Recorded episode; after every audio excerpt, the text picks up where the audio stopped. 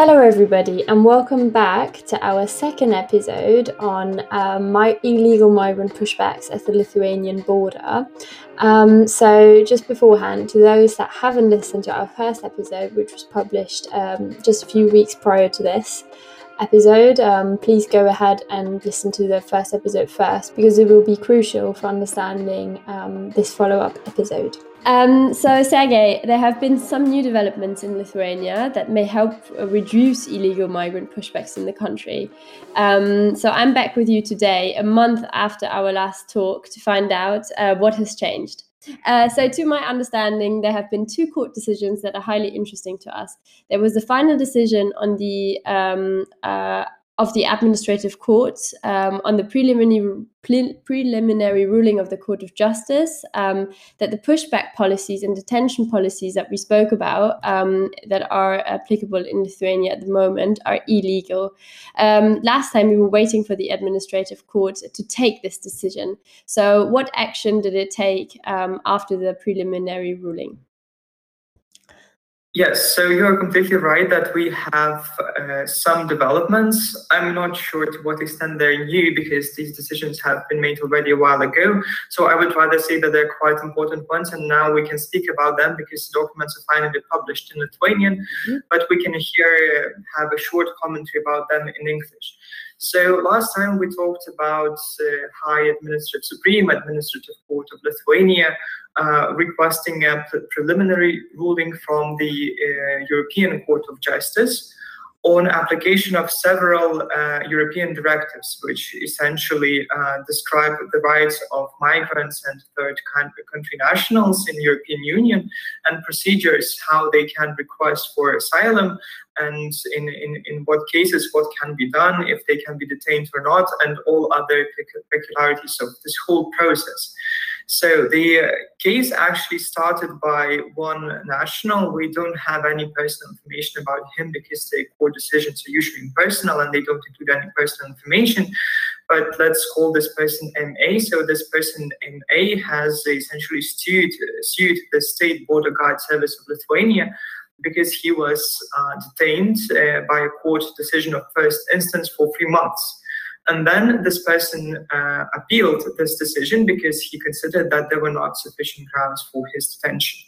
So the case then went to the Supreme Administrative Court of Lithuania, which has jurisdiction to hear the cases in which the uh, state institutions are involved and state law is involved and uh, the court decided that they need uh, additional interpretation from the European Court of Justice because this was the sphere of application of the directives I mentioned before. So these are two very specific directives. So one directive on uh, by the European Par- Parliament and Council on common procedures for granting and withdrawing uh, international protection, and the second directive was on uh, was laying down standards for the reception of applicants for international protection. So the court asked for the preliminary ruling from the European Court of Justice, and as we discussed previously, the European Court of Justice uh, said two things. That first of all, according to the first directive about the procedures for granting and withdrawing international protection, that uh, this directive must be interpreted as precluding leg legislation of a member state under which, uh, in cases where martial law, a state of war, or a state of emergency has been introduced, uh, third country nationals who are legal, illegally or legally staying in the country are effectively deprived of the possibility of accessing the procedure for examining an application of international protection in the territory of that member state. So, if we translate that in the human language, essentially it means that uh, uh, legislation must not uh, deprive um, third country nationals, regardless of how they entered the country legally or illegally, uh, from filing an application for, asylum. So it means if I am a third country national and I came to Lithuania, there is no question as to how I actually came or how I entered the country legally or illegally. It doesn't matter what reasons I had for that, but my application application must be considered. Yeah. So that was first thing that European Court of Justice said, and the second thing uh, that the European Court of Justice said that. Uh, uh, the directive must be interpreted as precluding legislation of a member state under which, in cases where martial law or a state of emergency has been introduced, uh, an asylum seeker may be detained solely on the ground that he or she is illegally present in the territory of the member state. So it means that if the fact was established that, for instance, I, as a migrant or third country national, I entered the Lithuania illegally, this is not a sufficient ground for me to be detained. Yeah. The simple fact of me being here illegally doesn't mean that I have to go to a detention center and stay here for three or six months or whatever longer period. There must be some more serious reason for that. So after this preliminary ruling was received, uh, the um, Supreme Administrative Court of Lithuania went further in uh, in the case we discussed before with the uh, with the citizen of some kind of foreign state MA. Mm-hmm. And they essentially ruled that, uh, first of all, uh, the citizen must be considered as an asylum applicant. And second thing, that uh, there was no grounds for the state's border guard service to ask for detention of that citizen. Yep.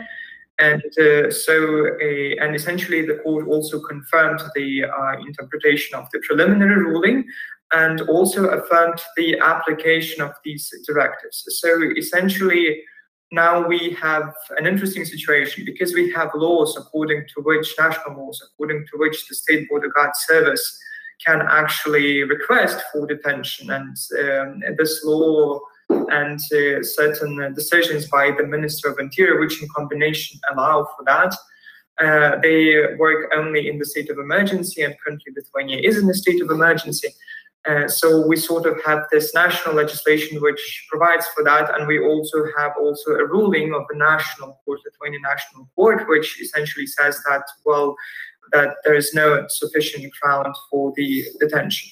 Mm-hmm. Also, uh, a few other interesting things which court has actually affirmed in the, in in the ruling, which I would like to mention. So there is one um, particular. Um, particular thing that is enshrined in the um, in the directive. So uh, there is one. Uh, there is the possibility for detention is actually mentioned in the European directive uh, uh in. Uh, in the one which is laying down standards for the reception of applicants for international protection. And so in, in this directive, we can we have Article 8 uh, about detention. It's called detention. And the third part of this article actually describes the ground on which this detention can happen. And so there are a number of reasons for which the applicant could be detained. And one of the reasons which was actually cited by the state uh, border guard service was uh, the point E, which uh, which can be read as follows: that when protection of national security or public order so requires. So essentially, the Lithuanian border guard service they wanted to argue that this uh, this migrant, this third country national, by entering Lithuania illegal, he posed some kind of a threat to national security or public order. Yeah.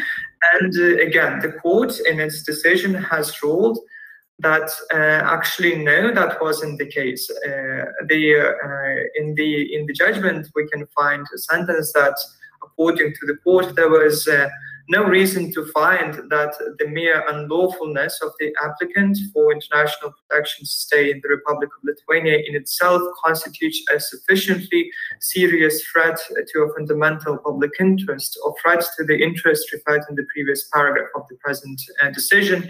Here, the court refers to the previous uh, decision of the previous instance and without taking into account the applicant's personal conduct, which gives rise mm-hmm. to a real, present, and sufficiently uh, serious danger to a fundamental public interest or to the internal or external security of the Republic of Lithuania. So again, if we try to uh, simplify uh, what's, what's just said, it essentially means that for uh, this uh, reason, for this protection of national security to be applied, the state has to prove that uh, the migrant or third country national who entered the country legally, he does something uh, in in what constitutes as a threat to the Lithuania. Mm-hmm. So the mere fact of entering is not really a threat. You have to do something. So I don't know if we can imagine. So if if the person would be with, with a gun, for instance, or if a person would be doing something really dangerous, then we could perhaps argue. But the mere fact of entering cannot be uh, described or defined as any kind of threat. Mm-hmm. Yeah. So uh, several more things that we could say. So of course, the fact that we have this final decision is sort of reassuring in terms that we're still up to date with the uh, European law and that our legal system recognizes European law and we have some legal protections for the nationals, uh, mm-hmm. for third country nationals. On the other hand, we also have to see that, well, the person in this case, uh, a citizen of a kind of foreign state, and may this person had to go to several instances of the court and essentially wait for six months for this final decision. And still, at the moment, that the national legislation is in place. So this final court decision it didn't actually cancel or nullify uh, the laws that were applied to to that uh, mm-hmm. third country national. So we see that we have some kind of protection in theory, but its implementation in practice is very complicated. And the question is whether the government would react and do anything else. And unfortunately, we have to say that to this day, we haven't observed any concrete action from the Ministry of Interior or from the Parliament.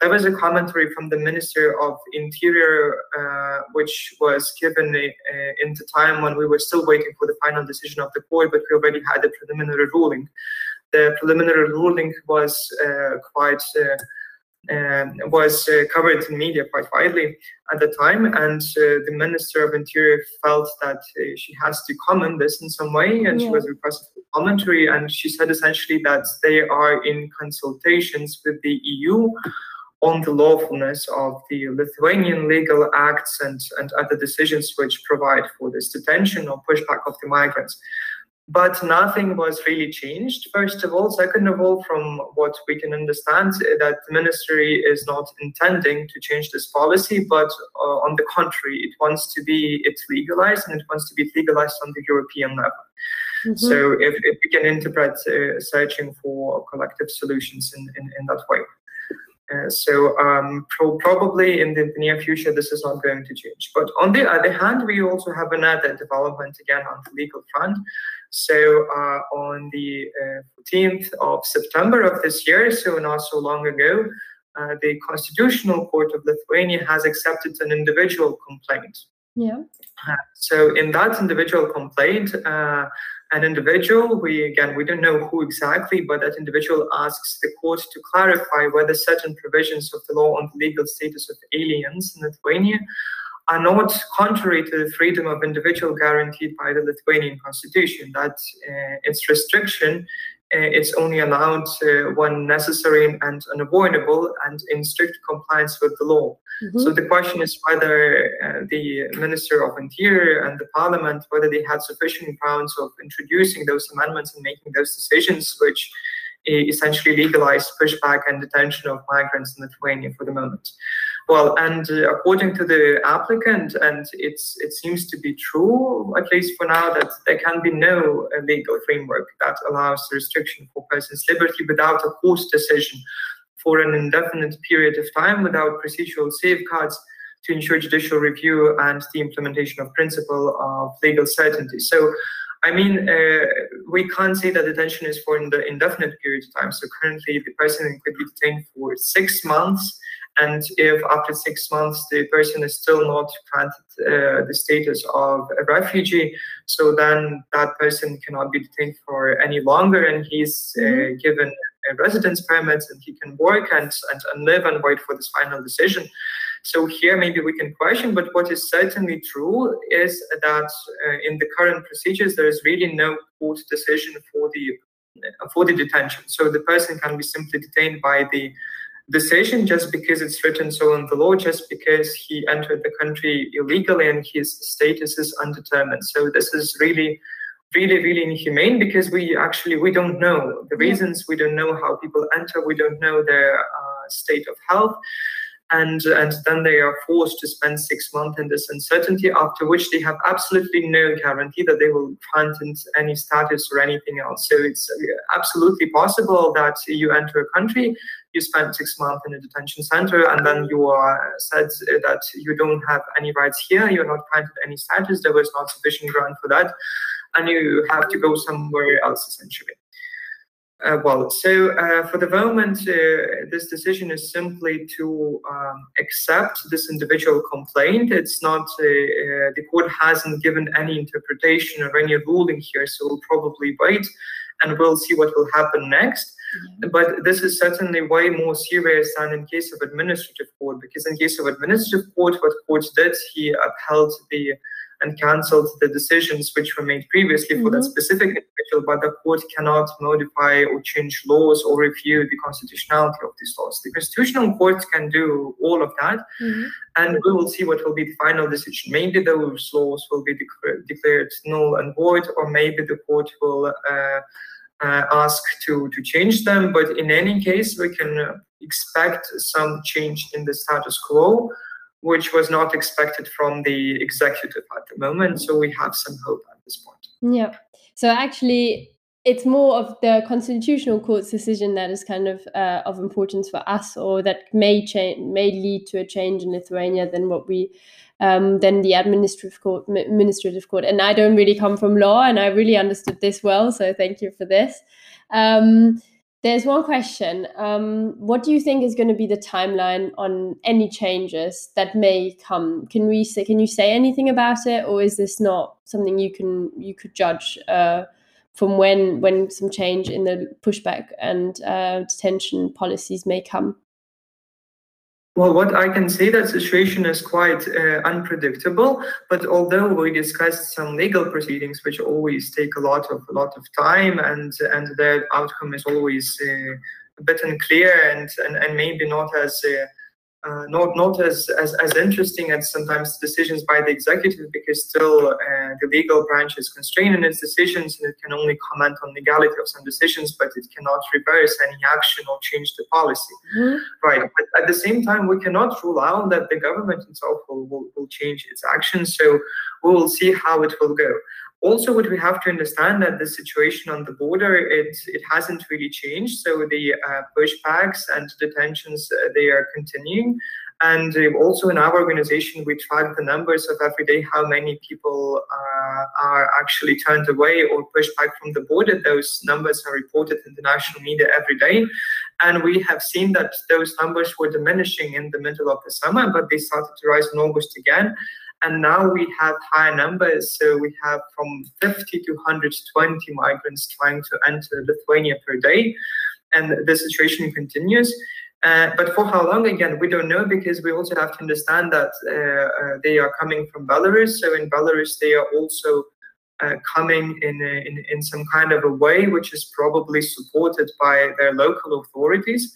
So uh, it is possible that, for instance, on one day there is just no more migrants because no more of them would come to Belarus. And we also have to, there are also some interesting developments actually in terms of nationality of those who are coming because uh, previously we were having a lot of uh, migrants from the uh, so-called MENA countries, Middle Eastern and North African countries. So now the geography seems uh, to start changing. We have people coming from the Central Asia, from countries like Tajikistan, for example. So some there were some uh, there were there, there is a fact established that there were some people with uh, Tajikistan nationality uh, found on the on the border. So we will see how the situation changes, and it doesn't depend only on the decisions of the of the Lithuanian government. Uh, the same can be said actually about the EU because, as we talked uh, previously in our previous conversation, there was no infringement procedure launched at that time and Lithuanian government was in discussion with the Commission and uh, other EU institutions on how to legalize or how to solve this issue. So again, here anything can change if the EU, for instance, or if the political leadership of the EU would decide to change its stance on what is happening here and take a more harsh one, and also accept that what's happening is actually illegal under the same European Union law. So then again, we'll probably have a different uh, reaction from the government. But what is worrying and what is really regrettable that international law and European law is not a concern for the moment for the Lithuanian executives when making decisions. So their concern is uh, national policy, uh, this narrative of, of, of, defending the state, defending the state borders, but not really caring about uh, the people who are there, about their um, about uh, their circumstances and about humanitarian issues, which should be universally applicable everywhere in the world for every government if, if we want to have some kind of sustainable and peaceful future. Okay, well, um, thank you very much, Sergey. Thank you for this interview um, and um, this second episode on updating us basically on what has happened. Um, so, just if I can round this interview up here, um, I guess that's all the updates we get from you today. So, we are we investigated today the question about where the European Court of Justice uh, ruling on the illegal migrant pushbacks at the Lithuanian border leaves us today.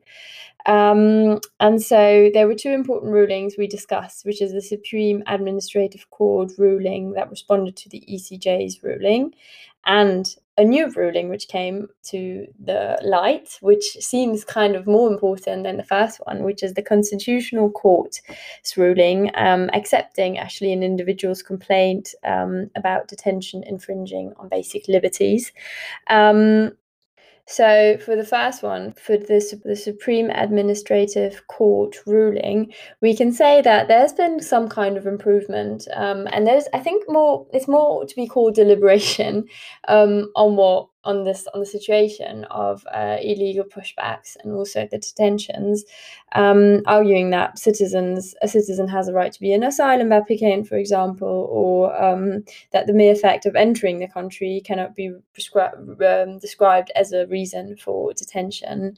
Um, so it really shows that the legal system in Lithuania is respecting the European law, and I guess this is or the European rulings, and I guess this is a very good sign already. Just comparing it or thinking about other countries in the European Union where this uh, any ECJ ruling doesn't really have uh, a lot of uh, power at the moment. Um, and then, secondly, I guess um, very surprising the Constitutional Court acceptance of this individual complaint that detention infringes on liberties um, is kind of very interesting, even though it may have no concrete implications now it kind of sends a certain sign. And I guess the Constitutional Court's ruling, as you said, is a lot more um, has a lot more power than for the for the administrative court because it can change basic underlining law. Um, so we're gonna we're going to have a look how this may change the status quo about detention um, and the illegal pushbacks that is in, in the Lithuanian law. Um, and yeah, well, I think in the final part, you kind of made it very clear that there's a lot of space for movement from both uh, the na- national and the European level. Um, and I guess uh, this just asks us to have a further look in the future on what's happening in, in Lithuania um, on illegal migrant pushbacks and detention policies. Thank you very much.